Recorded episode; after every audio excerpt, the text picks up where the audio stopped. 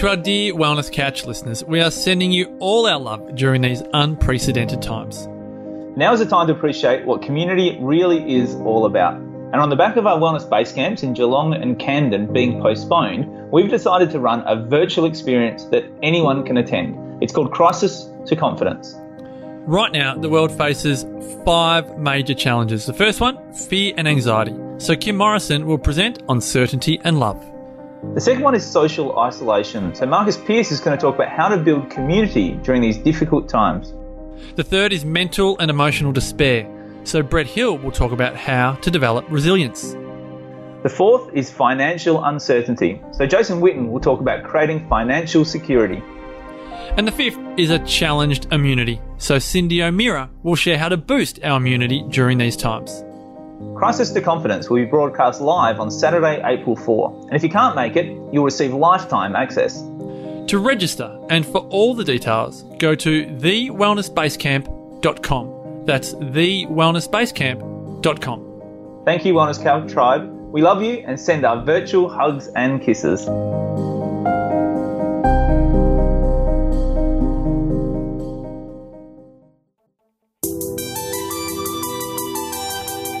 TheWellnessCouch.com, streaming wellness into your lives. Welcome to the Primal Alternative Podcast, featuring actionable tips from real people with real stories about real food. This show is presented by Primal Health Coach Helen Marshall, who empowers other paleo loving, Thermomix owning mums to start a sustainable, faff free business of their own with the Primalista license. The Primalista license brings primal alternatives to the foods we love to our communities, making primal living more doable with less falling off the wagon. The Primalista license is available at www.primalalternative.com. And now, introducing your host, Helen Marshall.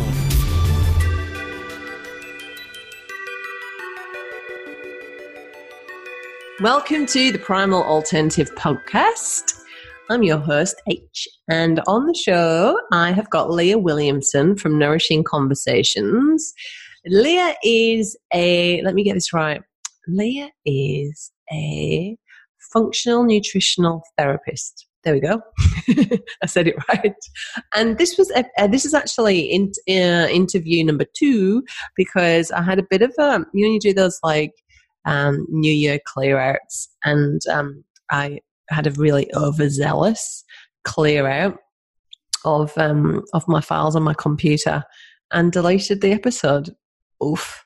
But luckily, Leah is a podcaster herself, so she totally gets it. And she was like, Yeah, no worries. And it was really cool. Don't you just think things always happen for a reason?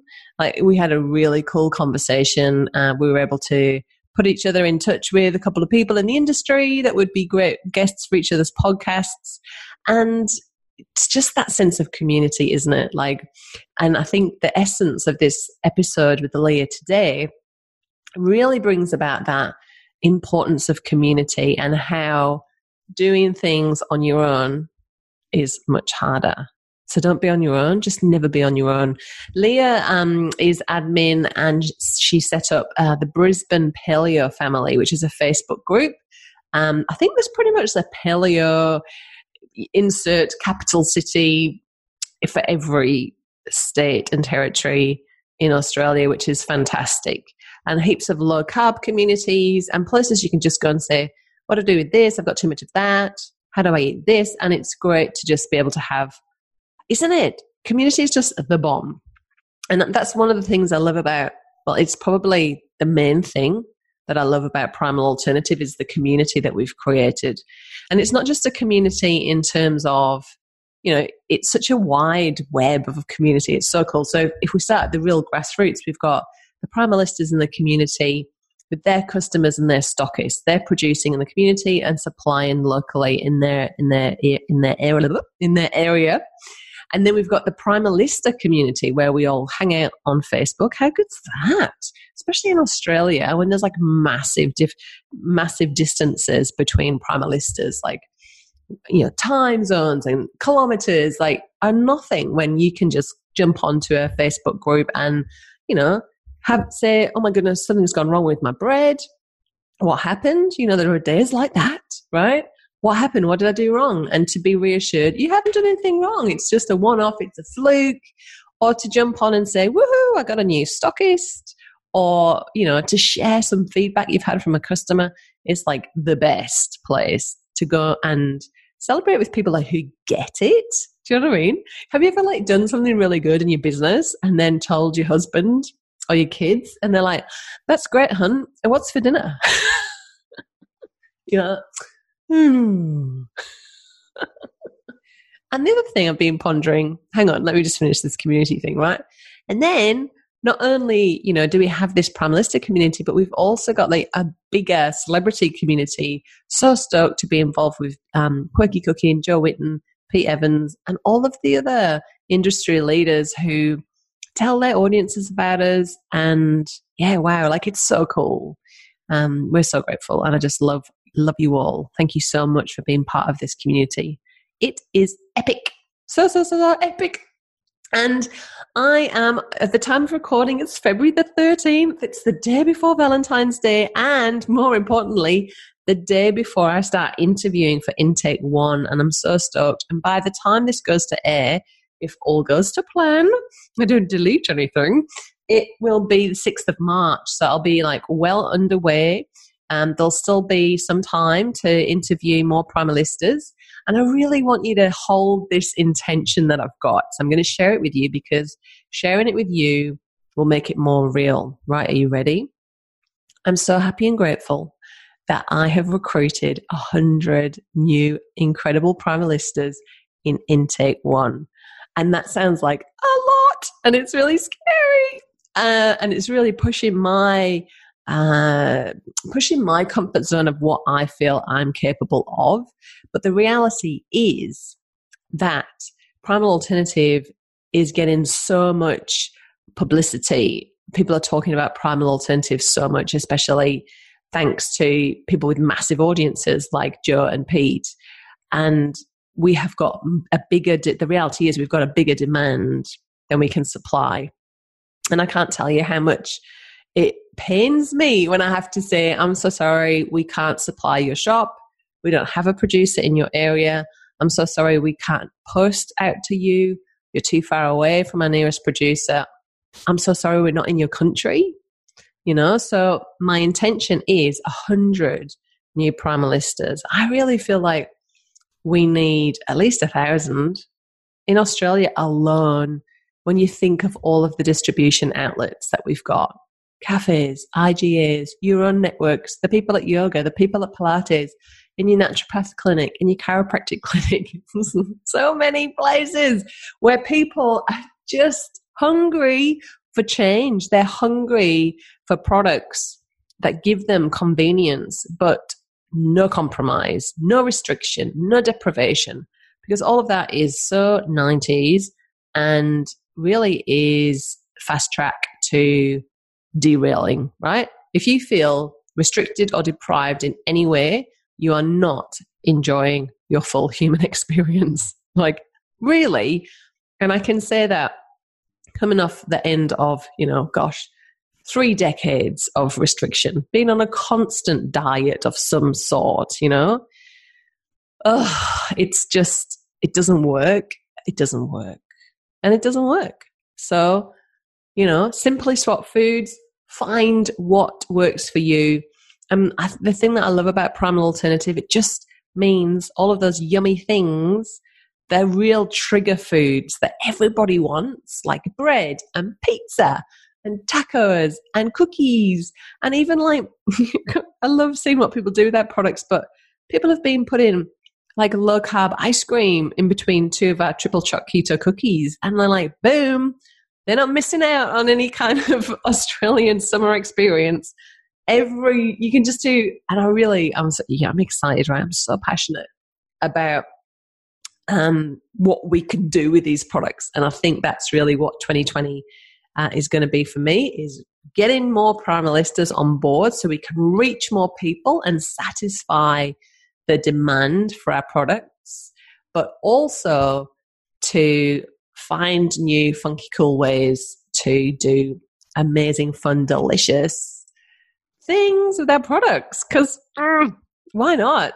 I was just recipe testing um, uh, low carb pancake and waffle mix again tomorrow, just before.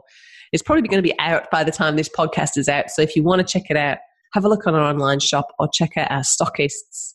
Um, we've got a directory of our stockists on the website to find out where you can get it. But seriously, so much fun. Waffles, hello. Are you serious? I haven't had waffles since I was 16. These are delicious. And um, my daughter was rapt when she came in uh, from school, and there was like a pancake stack with fresh berries and yogurt and maple syrup. And she that was she was very happy. She likes being uh, the daughter of the Primal Alternative founder. which is so so cool. So before we get into the episode, I am going to do my review of the week. And the review of the week this week comes from the fabulous Anne Pierce. Let's see where Anne's from. Let's have a quick look. Where are you from, Anne? Um, she doesn't tell anyone where she's from. You have to be friends with her. Fair enough as well. But somewhere that looks quite sunny with palm trees. So maybe Queensland. But who knows? I'm sure Anne will let us know. But this is what Anne says. She says, have recently purchased a fat and seedy bread mix. Very simple to make with ingredients I already had. Freezes really well. I put two slices in my sandwich press, then spread with avocado for breakfast or lunch. Really fills me up and is very tasty. Looking forward to ordering again in the near future. And thank you so much for that review of the week. hope you find this funny and not totally irritating. um, but, Anne, I've sent you a message and we would love to get out um, a bread and a packet of cookies of your choice. So please let us know which you prefer and your address and we'll post that out to you just as a thank you. And if you want to have a review read out, all you need to do is to head to the Primal Alternative Facebook page, click on reviews, and leave us a review. It would really help us spread the word about our grain free range. Now, the other thing I wanted to share with you is are children made of sand? Are they made of sand? Because I'm sorry, but everywhere that my 12 year old son goes, there's like a trail of sand, like in his bed, just sand. Any chair that he sat on in the house, like bucketfuls of sand. Where do they keep this sand? Like, where, are they made of sand? Do they do they just like fall apart? are they? Is this? Do they shed their childhood in grains of sand? You, can you relate? If you've got kids, you're probably thinking, "Oh, shut up! What are you on about?" But if you've got, if you do have kids, you're like, ah, "Yes, I know what you mean, Itch." And cat owners, cat owners with fly screen doors. Does your cat sit next to a fly screen door uh, when it's open and just want to go in and out of it all the time? Like you can smell the breeze coming through the little perforations, and it's like, I want out. And then it can smell the inside flowing out, and it's like, I want back in. Do you find that? And then what about this? When the cat is sat there wanting to go out or in, you got to open the door for them for the umpteenth time, and then they just walk away. what is it with cats? And don't worry, my cats are ancient. They do not kill wildlife. They're like 17 this year. They literally sleep for 23 and a half hours of the day. And then the rest of the time they just spend going in and out of my fly screen door. Well, without much further ado, let's have a chat to the absolutely fabulous Leah. She is going to share so many fabulous tips for keeping real food real. So, Leah, let's start with what you had for breakfast. Breakfast. So, this morning I had some free range bacon with some eggs and some kale and mushrooms. And I have to disclaimer that with I didn't actually make it. I went to yoga and my husband cooked for me. So I was very spoilt this morning. You were. Oh my goodness. So nice. Yummy. Lovely. That, yeah. a great start to the day. Yoga and then a breakfast like that. I know it's perfect, but then you got to go straight into school lunches, school run, getting ready for work, getting out the door. But it does start very nice and calmly so that I can manage the rest of the whole day. So, what sort of yoga are you doing? I'm doing hatha yoga. So just very gentle hatha yoga. I'm doing a mix of like, so this morning I did some uh, flow yoga. So it's kind of like, you know, sun salutations, a bit more faster, kind of getting the body moving for the day. And then sometimes I go at nighttime and I love restorative yoga, yin yoga. And this is something I haven't announced on air and barely told anybody, but I am, am actually doing my yoga teacher training this year. So I'm going to be a yoga teacher, t- yoga teacher. wow, good on you! I I wanted to be a yoga teacher. I got halfway through my course and then worked out that I actually just liked going to yoga. I didn't want to be a yoga teacher, but I so I I know the work that goes into becoming a yoga teacher. it's it's pretty intense. Um, so good on you. Another string to your bow of all of your amazing all the amazing things you do, but yeah, it's also still completely aligned. So yeah, we well, this is really for me. Is yeah. the main thing I wanted to stress there. It's really for me, but alternatively, you know, I'll be able to share that with other people as well. Yeah, I love yoga. I love the move, the philosophy, everything. It's just incredible. So mm-hmm. ancient as well, like totally primal. Yeah. so let's discuss your journey to discovering real food. I'm always fascinated with how people go from the convention, the conventional way of doing things to the slightly alternative way of doing things. So tell mm-hmm. us your journey. Well, you know, I came from very conventional upbringing. It was definitely the Weet-Bix for breakfast, Vegemite sandwiches for lunch, and steak and mashed potato for dinner. And that's pretty much the, you know, standard Australian diet of the era that I grew up in. And I was always a really tired child. Like I didn't play much exercise. I was, you know, chubby, overweight. I used to get um, teased a little bit in school. I didn't have a lot of friends, so I didn't really go out and do a lot of things. I kind of like used to just read books. I was a bit of a book nerd and just kind of watch TV and read books. So my parents got a little bit worried about me at one stage because they were kind of like, "Oh, we need to, you know, maybe introduce some exercise for her." And I went and played touch football for a while, but that still didn't kind of uh, make any difference. I was still eating the same kind of food, still feeling really tired and fatigued. And then fast forward many years, uh, in my early 20s, I was diagnosed with Hashimoto's. And I thought, wow, this is just like the answer to all this fatigue I've been having. I feel like I've probably had Hashimoto's for a lot longer than when I was actually diagnosed with it. And so I thought, I'll take this magic tablet. It's going to fix everything. But then it didn't. And then over the years, things gradually just got worse. And after, then I got married and had my son. And after the birth of my son, I was uh, just so tired, so many digestive issues, just didn't have any zest for life, which wasn't like me at all because I'm usually, you know, despite it all, I will still go out there and go get it. But I kind of lost all of that. And I just thought I couldn't really keep going on like that. And so I was looking around and I decided to join CrossFit, which, you know, in retrospect sounds like it could be like the worst thing to do when you're so tired all the time is just then go and hammer yourself at CrossFit. But I actually got introduced to paleo there and um, they were doing a 30 day challenge. It was a really great community, very supportive community. wasn't like, you know, always, you know, making you go harder. It was like, you know, work to your own level. So I loved it.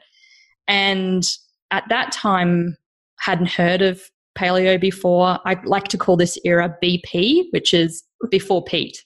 Do you remember those days? Vaguely. before Pete Evans, there was a time. and uh, so we, you know, like I couldn't get enough. I couldn't find enough resources. I was just trying to find out as much about paleo as possible. Uh, really transformed and changed um, my way of eating. And I went on to lose 30 kilos and clear up all my digestive issues and just the most important thing was I really regained that zest back again. Like, you know, I was just like, wow, superwoman again. and uh, so I, I was kind of like went to a, a low carb down under event, and it was the first time that it had come to Australia. And Jimmy Moore was speaking. He's a podcaster in the US, and he was saying like, if anyone's got had something great happen to them, you need to blog about it. You need to write about it. You need to get out there. You need to start a meetup group because we need to show people that this is such a great way of living. Real food is where it's at. And I was like, I can do that. And so we started the Brisbane Paleo group and we were 10 people meeting, hiding, I'd like to say. We were hiding in the back of a cafe, uh, ordering at the time just black coffees and teas because none of the milks had even come into the stores then. You could only get soy or milk. There was no coconut milk, there was no almond milk. I just, I think that's so funny because it's in terms of history, it's not that long ago. So, so what, Um, what's the but- can, can we put a date uh, a date stamp on that? Like, how long are we talking? Because I can't even imagine how awful. like- no almond milk. Yeah. no almond milk. I think it would have been like around 2012 or 2013, like, oh yeah, you know, ages ago. Yeah, yeah. ages ago. Yeah. And so we started off 10 people, and I didn't know really not what I was doing. I've never started a meetup group, but I just knew that paleo was, I need to reach more people with it and help people because it had helped me so much. And everyone kind of went around and shared their story of how paleo real food had helped them. And I still get goosebumps to this day thinking about it. It was just such a powerful moment. We're sitting in this circle and people were saying how to just change their lives for the better. There was one lady who had fibromyalgia. She was only young. She was looking at a wheelchair for the rest of her life. And she'd changed over to uh, eating real food. And within a week, she said she could feel the changes. She was too scared to tell anybody. She didn't even tell her family until a couple of years later, until she was sure that this is what was really working.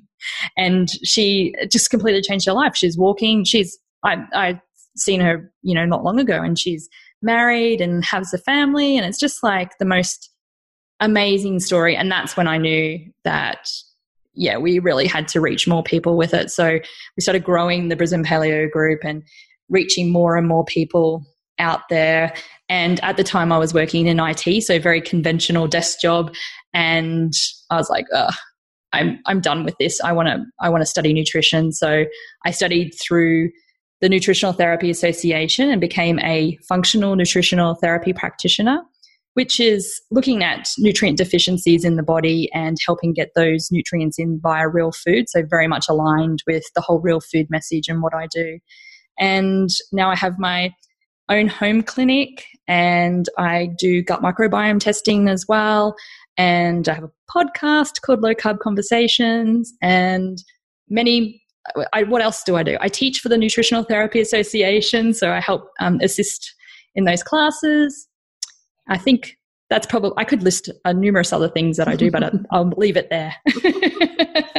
But that's you know that's incredible. So we're looking at in the space of under a decade, um, transforming from a health crisis with Hashimoto's to you know and feeling tired with those digestive issues and really with the um, support and the importance of community and real food, you've completely transformed every single aspect of your life, really, including your job. yeah, yeah, definitely. And you know, food is an easy starting point for people. Like I think one of the best books I still ever read was um, "It Starts with Food." I think I that knew was like you were the first that paleo- one.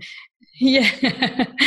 but there is so many other factors, right? So it is a whole lifestyle change. And I think once you start changing one aspect, the next aspect kind of comes to it. So like we might we changed our food and nutrition and we changed our movement.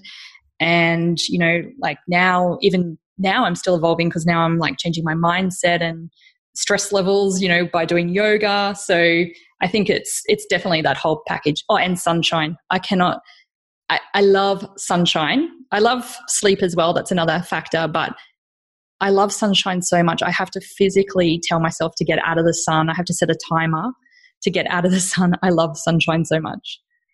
Me too, and that was one of the big um, things about this this way of life, and and I love that you um, enjoyed it starts with food as much as I did because it really it's true. It starts with food, but then it goes into every single aspect of your life, and the sunshine aspect. Like I literally, I crave lying in the sun, and I, I do set myself a Mhm. timer because you know, we live in Australia and burning's not cool. Sunshine's cool, but burning's not cool. And um, we've got white skin, you know, so we've got to be careful what we're doing.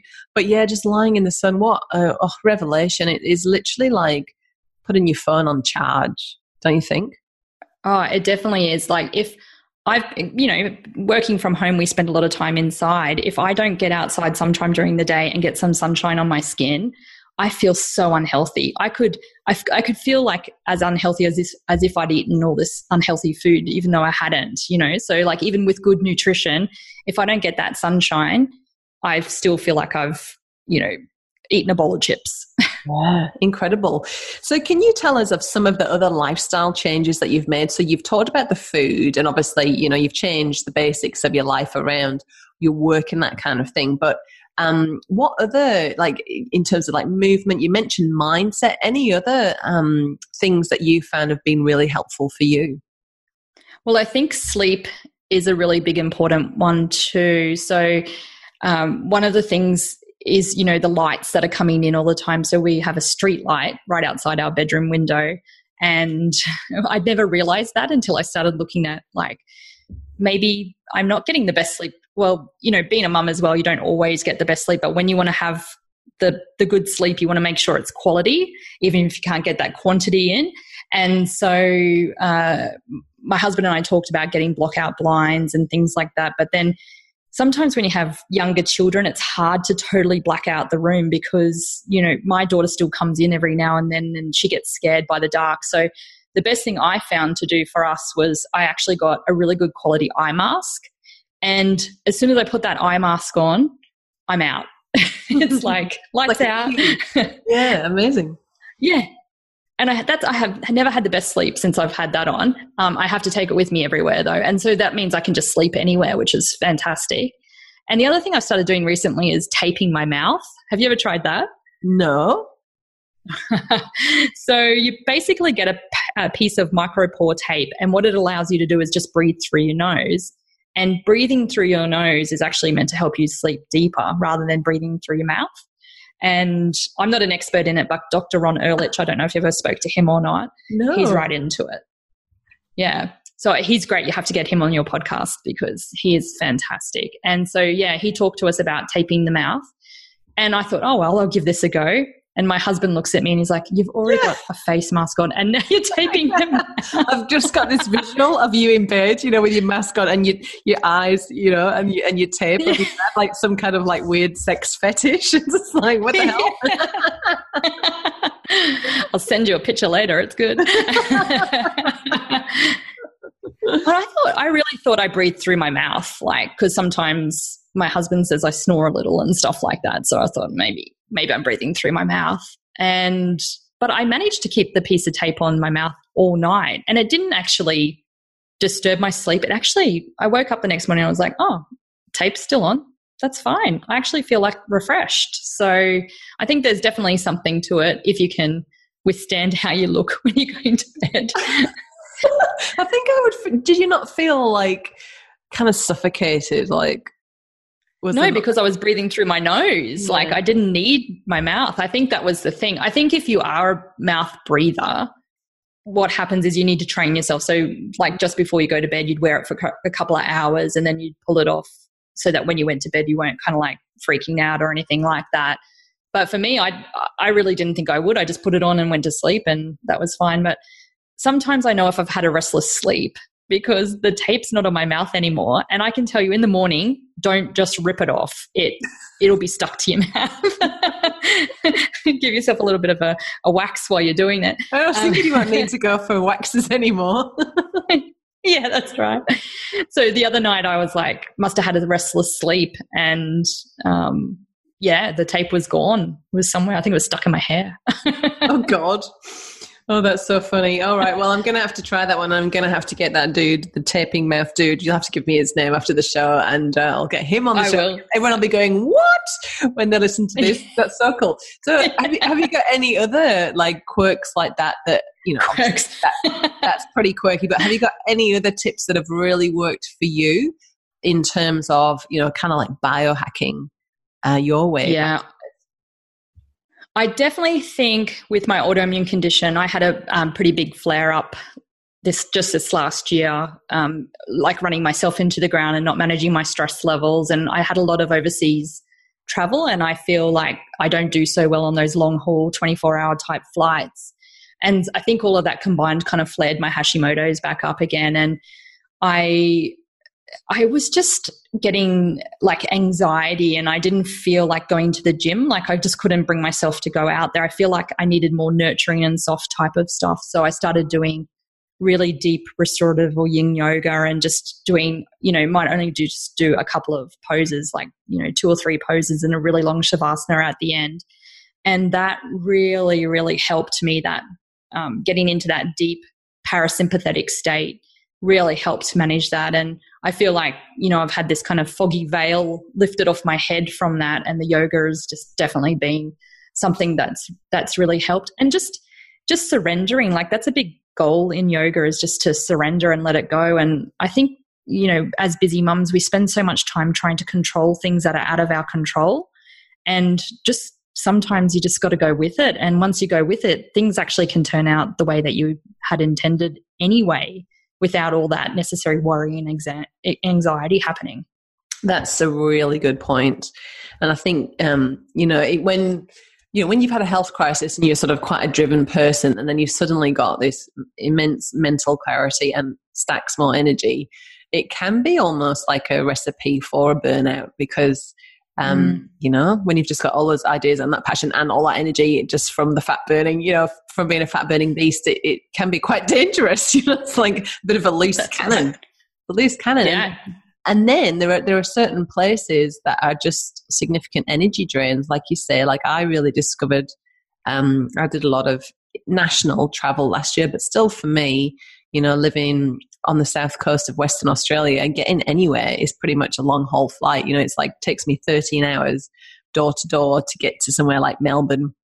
You know, it's like it's mm. long, it's a long way. And I really suffered in terms of um, a pelvic injury just from too much time oh. in cars and planes. And, and then just really, as well, I found energy draining with my kids as well. Like, like you say, that trying to control everything. And sometimes like the more stressed you become and overwhelmed you become, the, the tighter a grip you have on things. Do you find that? Whereas oh, yeah, when, you definitely yeah. Yeah. Whereas when you just kind of, like you say, surrender and you go, like, you know what, I'm going to try not to worry about this and it's probably going to work out fine. And it usually does.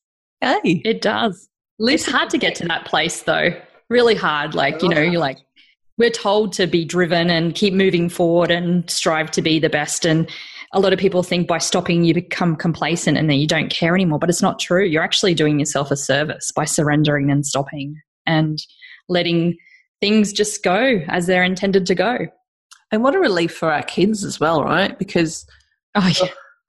like when we grew up, when we grew up, my parents were like practically never there. They were, you know, like not in a negligent way, but you just you just got on with it. And um, there was always a, a, hot meal on the table at the end of the day, and a safe place to be, and a, comfy bed to sleep in, and lots of love but they didn't they weren't like micromanaging my play dates and who I was going for a bike ride with that day. You know, you just got on with it. And I think that we we sort of forget that.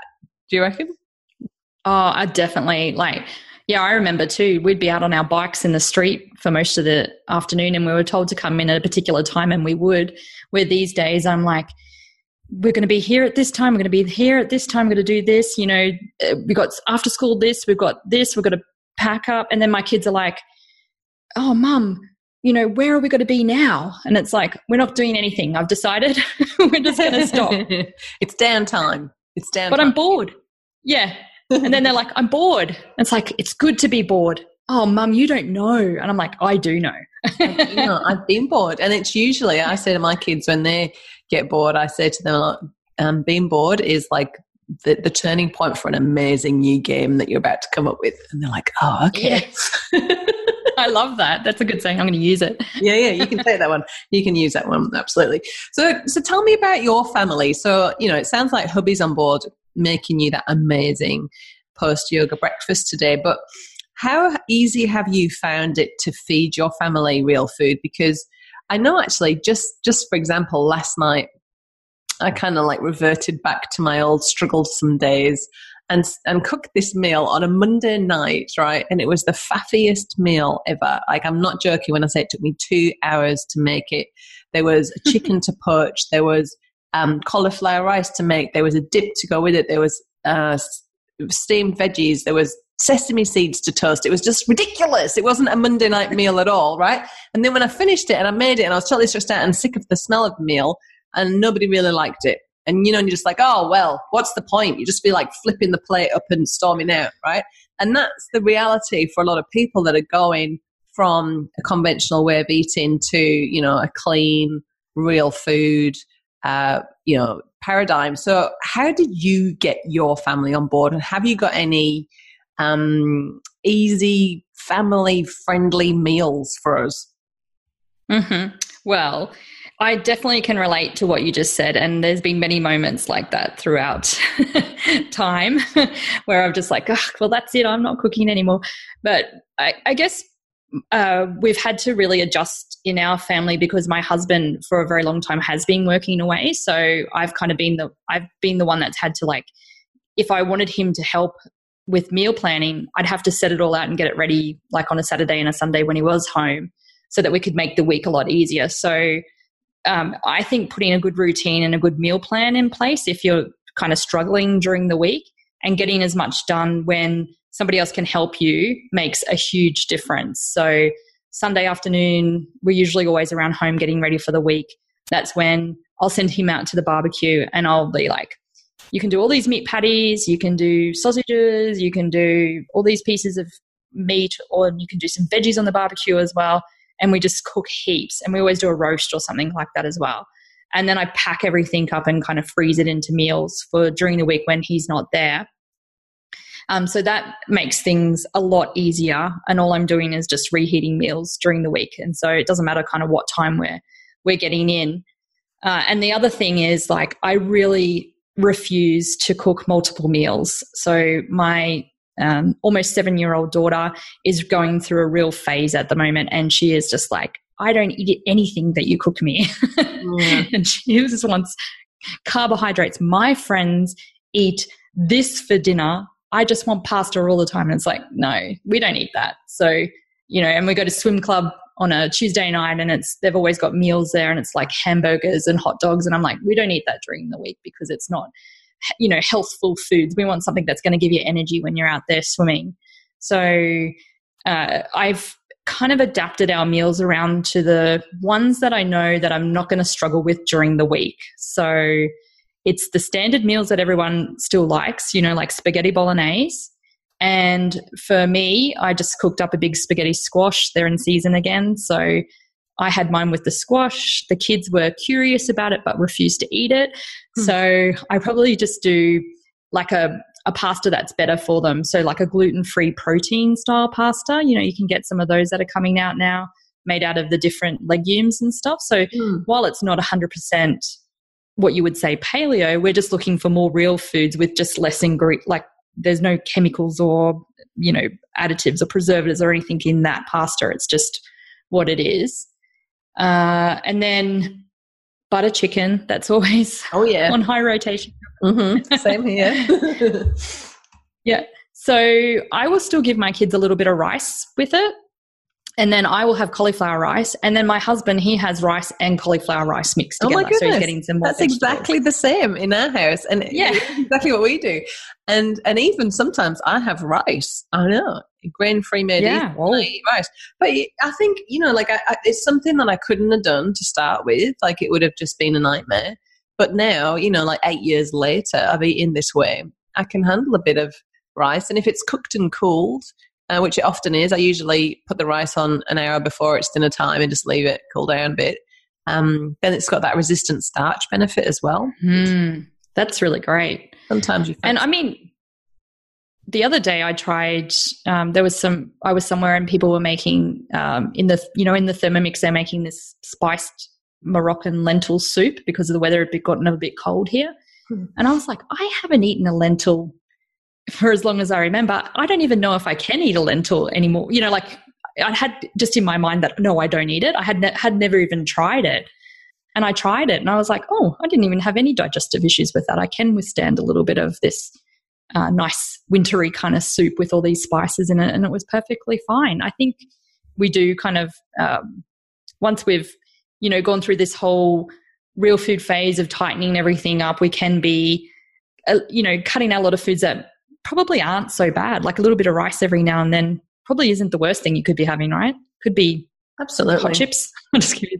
yeah. Yeah, well, well, even hot chips, like we have chips, um, you know, probably twice a week. But you know, they're they're organic. Well, they're not organic. They're usually spray free or at least local um, chips that are just like we've got the skin on and they're just chopped up and they're cooked with some, you know, um, Himalayan sea salt. We always put kelp through or um, some kind of wakame, some kind of seaweed. We always have that through our salt and some coconut oil and voila, chips. And you can make your own homemade aioli and you can have garlic. I mean, in fact, I might have that for lunch. That sounds really nice. Sounds awesome. but it doesn't have to be, you know. And, and this is a really interesting point. And I would like to just um, elaborate slightly on this, and um, maybe you can talk a little bit about how you manage this with your uh, with your consults as well, and with your clients um, when they come into you with um, with how they're going to feed their families. Because what I find is what, what I've noticed is the people that are in this for the long haul, they're pretty they're pretty flexible and relaxed. You know, they're not they're not micromanaging every single macronutrient. They're not tracking stuff on an app. Um, and sometimes they'll have a piece of cheesecake that's got gluten and dairy in it. And I remember actually being um, when I first joined the Wellness Couch and we were at a dinner and uh, we were looking at the dessert menu and I said, "Oh, if that there's something that sounded yummy on the menu," and I said, "Oh, if that's gluten free because gluten is my um, kryptonite." I said, "If that's gluten free, I'm going to have it." And Marcus Pearce said, "Even if it's got gluten in it, I'm going to have it." And I was just like, "Oh." Ah, what a relief you know like these guys um you know they're, they're in it for the long haul but one one little bit of cheesecake it's not the end of the world it doesn't mean you've got to like unravel all your hard work and you know throw throw the towel in does it so i'd love to hear a little bit more about how you put your personal philosophy around keeping it real when it comes to real food Yeah, I, well, I'm exactly the same as well. Like we are, we, you know, and people say it all the time. We we don't live in Paleolithic days, right? But we can take the principles from there and apply it to a modern context. And I think that's where the real beauty in this is. Is like when you're able to determine, like you said, what your kryptonite foods are, which is what I would help do with a client. We would kind of sit down and work out which ones that we're really just going to stay away from for a short period of time look at healing the gut or whatever it might be that's you know causing these food sensitivities and then introducing some foods back in again but doing it in a context of a modern way. So like we're adults you know that if gluten does harm you but you know um, harm's probably a harsh word but you know you react to it then if you eat some rather than just saying oh well that's it it's over. I'm just going to eat gluten constantly all the time and end up sick again. We just eat it, accept it, move on, and enjoy it while we're having it rather than dwelling on, oh, I shouldn't have done that and beating yourself up about it. Because let's face it, there's so much more things in this world that we're constantly beating ourselves up about. We just don't want to beat ourselves up about just, you know, making a, a food choice that served us in that moment. And I think that's what I work with my clients is I always say we're looking for progress, not perfection. oh i like and that we, yeah, I think that's yeah, Yes, I like writing that one down. Mm, I like that one. Progress, not perfection. I like that one a lot. I'm going to write that one. I've written that one down. That's good. So, t- tell me a little bit about um, the the clients that you work with. Is it do you just deal with like a certain you know person? Is it just like mums, or do you have like a cross section of people that you work with? And and what are most of the the common kind of complaints or struggles uh, that your clients are facing? I feel like I have the majority of my clients that I see, I feel like I have the best clients in the world because they already have this understanding that they need to make some dietary changes and they've tried and you know it's and they've tried they've tried uh, maybe paleo or keto depends what they're coming to me for or low carb and through no fault of their own it hasn't worked for them. And they've seen people on the forums having this success where they've like lost 50 60 kilos and it's only taken a week which you know we all know is not real reality anyway. And then they're beating themselves up about it. Why can't i comply to it? Why, why do i always crave sugar in the afternoon? Why do i have to have these salty foods? And by the time they come to me they're usually like at this point. And with just a few simple nutritional tweaks and understanding, we can usually get people back on track with their dietary requirements and then and what's best serving them. So a lot of the times this is probably the most common thing I see with high fat diets is we've been told to eat low fat for so long. And then we're struggling to get this fat into us. That's usually the first one because I've been told I can eat fat now, but how do I get this fat in? And then they're usually trying to get the fat in by doing what's being told again on the internet, adding cream to their coffee constantly mm. throughout the day, or overloading on eating fat bombs for the sake of eating fat, you know, to try and get their the fat daily intake in. And when they come to see me, I'm kind of like, we're going to stop all of that. We don't need this high burden of fat coming through onto you. We're going to look at your digestion and and think of fat style foods that are going to be better for your digestive system. So when you're slow cooking, we're going to cook the meat with the fat in already. So then you're getting those good fats in when you when you're eating that food rather than loading up on cream in your coffee constantly. And we're going to get the gallbladder working again. We're going to get the body digesting again. And once that's happening, then we can look at maybe upping the fats some more, a little bit more, a little bit more. But first, we really need to just remove out all those inflammatory foods and take a step back and get the fat in nice and gently rather than overloading and burdening the body and putting all that pressure on the body to start with. Oh, just such great advice because, um, you know, I think that a lot of people that have done low fat, they then there can sometimes be their problem with actually eating fat and that fear that fat is going to make me fat. But I think we have the pendulum has swung to the other way, and I know that when I tried a low, super, super low carb um, way of life, uh, that I really struggled with the amount of the, the, the types of fat I was eating. Um, and also just the digestion of the fats because you know I'd struggled with um, low stomach acid for ages. So if you suddenly just pile a heap of coconut oil fat bombs, and you know um, what was the other thing I was doing? Um, oh gosh, I've forgotten the name of them uh, bulletproof coffees. oh, bulletproof, yeah, that's a common like, one too. Boom! It's like, oh my goodness, I had really bad heartburn. My digestive system kind of um, slowed down to a to a just a a crawl, and it wasn't good at all. But then I, I like I found that the better fats that work for me are more in things like um, fish and um, avocados and coconut yeah. milk and things like that that are just a lot easier to digest than you know, uh, and I just think it's just that's really beautiful. Just way, way of really like helping people identify what works best for them because it can be so overwhelming. There's so much noise out there, so much information, so many people, you know, um, success stories, and it's like, well, how mm. come the weight's not budging for me? You know, and there could be yeah, why why me? Yeah, yeah, there could be all sorts of other things going on in the background there as as well, right? We are, yeah.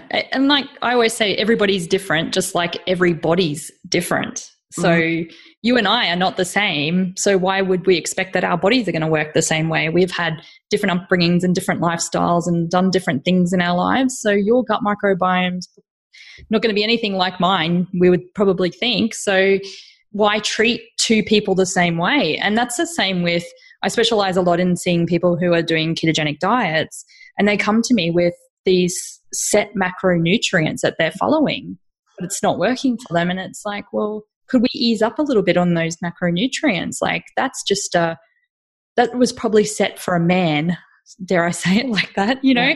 Yeah. They can probably tolerate that amount of fat that you're having, but we're women and we have hormones and we have different things happening. What we're going to do is tap into our body's innate system, which we all have, and really tap into it and let our body tell us what it needs and when we're full and get that working again. Because mm if we don't make that changes, we're going to have to be stuck on this rigid macro counting for the rest of our lives. And let's face it, who wants to do that? Like, oh well, it's it's just like calorie counting. It's it is it is absolutely, and the macronutrient um, count, counting is just uh, calorie counting next level. You know, it's just exactly the same, mm-hmm. and it's the same. It's still pretty dysfunctional and, and disordered. And well, it is. I, know, I don't want to put you know freak anybody out, but like it doesn't have to be like that, and it doesn't need to be so obsessive. And it, don't get me wrong, like I'm talking from like three decades of doing it myself. You know, count, lying in bed on mm-hmm. a night, counting how many calories I'd eaten then counting my macros. And, and it can be really useful to start with to, to, to work out where are carbs coming from, where's fat coming from, how do I, how does this all look at the end of the day? That can be helpful to start with, but I think like in the long term, it's much better and much more less restrictive, less deprivation, and then equals less cortisol, which is obviously really important in the whole health picture as well. To just listen to your body and even when you just start to think about you know, if you just thought, oh, I've, oh, I've eaten all my carbs that I could potentially eat today, you instantly just feel deprived. And mm. whereas if you just listen to your body, your body's like, well, what do I want to eat? Actually, I just feel like some a nice, beautiful cheese omelette with salad or something. You know, it's just like it's just yeah. so much more. Oh, just freeing. Yeah. It's just freeing, liberating. yeah, absolutely. Yeah. So much better. That's right. Uh, I think that we, yeah, we already put too much pressure on ourselves these days. Why do we want to put the, this pressure on ourselves as well? Let let's our body's designed to do this naturally. I mean, like you were saying, there comes a point in time where maybe some people really need some help just to get that focus back again. Short term, I might get a client to keep a food journal, but with the food journal, I'm not really looking at the macronutrients. I'm looking at how the food makes them feel. Yeah. And if they're hungry straight after they've eaten a meal, then I'm pretty much going to say there was either too much carbs in that meal or too much, uh, not enough protein and fat. So, what we're going to do is adjust the macronutrients that way. So, the next meal you go to have, let's up the protein and, and the fat a little bit more. Let's wind down the carbohydrates and just kind of like intuitively start going, okay, I felt satisfied after this meal. I felt happy. That's great. That's a good meal for me my body really enjoyed that. And then ta- I get my clients to take a photo of that. Take a photo of that meal. So then you can remember that meal later on. You don't need to track it or, you know, write it down. And then for the ones that need a bit more, because some people do need a little bit more tracking, they like, like, like to see numbers.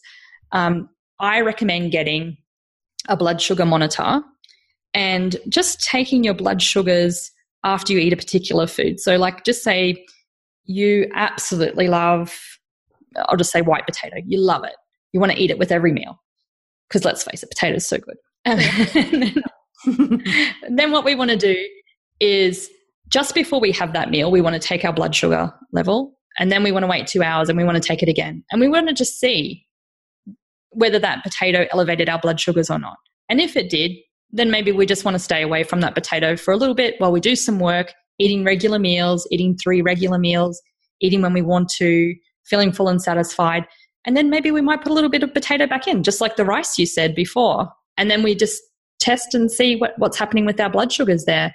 And probably you'll be surprised in that sh- short amount of time because the body is such, it, it knows what to do. Your body is just amazing and your body loves you. It'll do anything to please you, right? If you just think of it that way.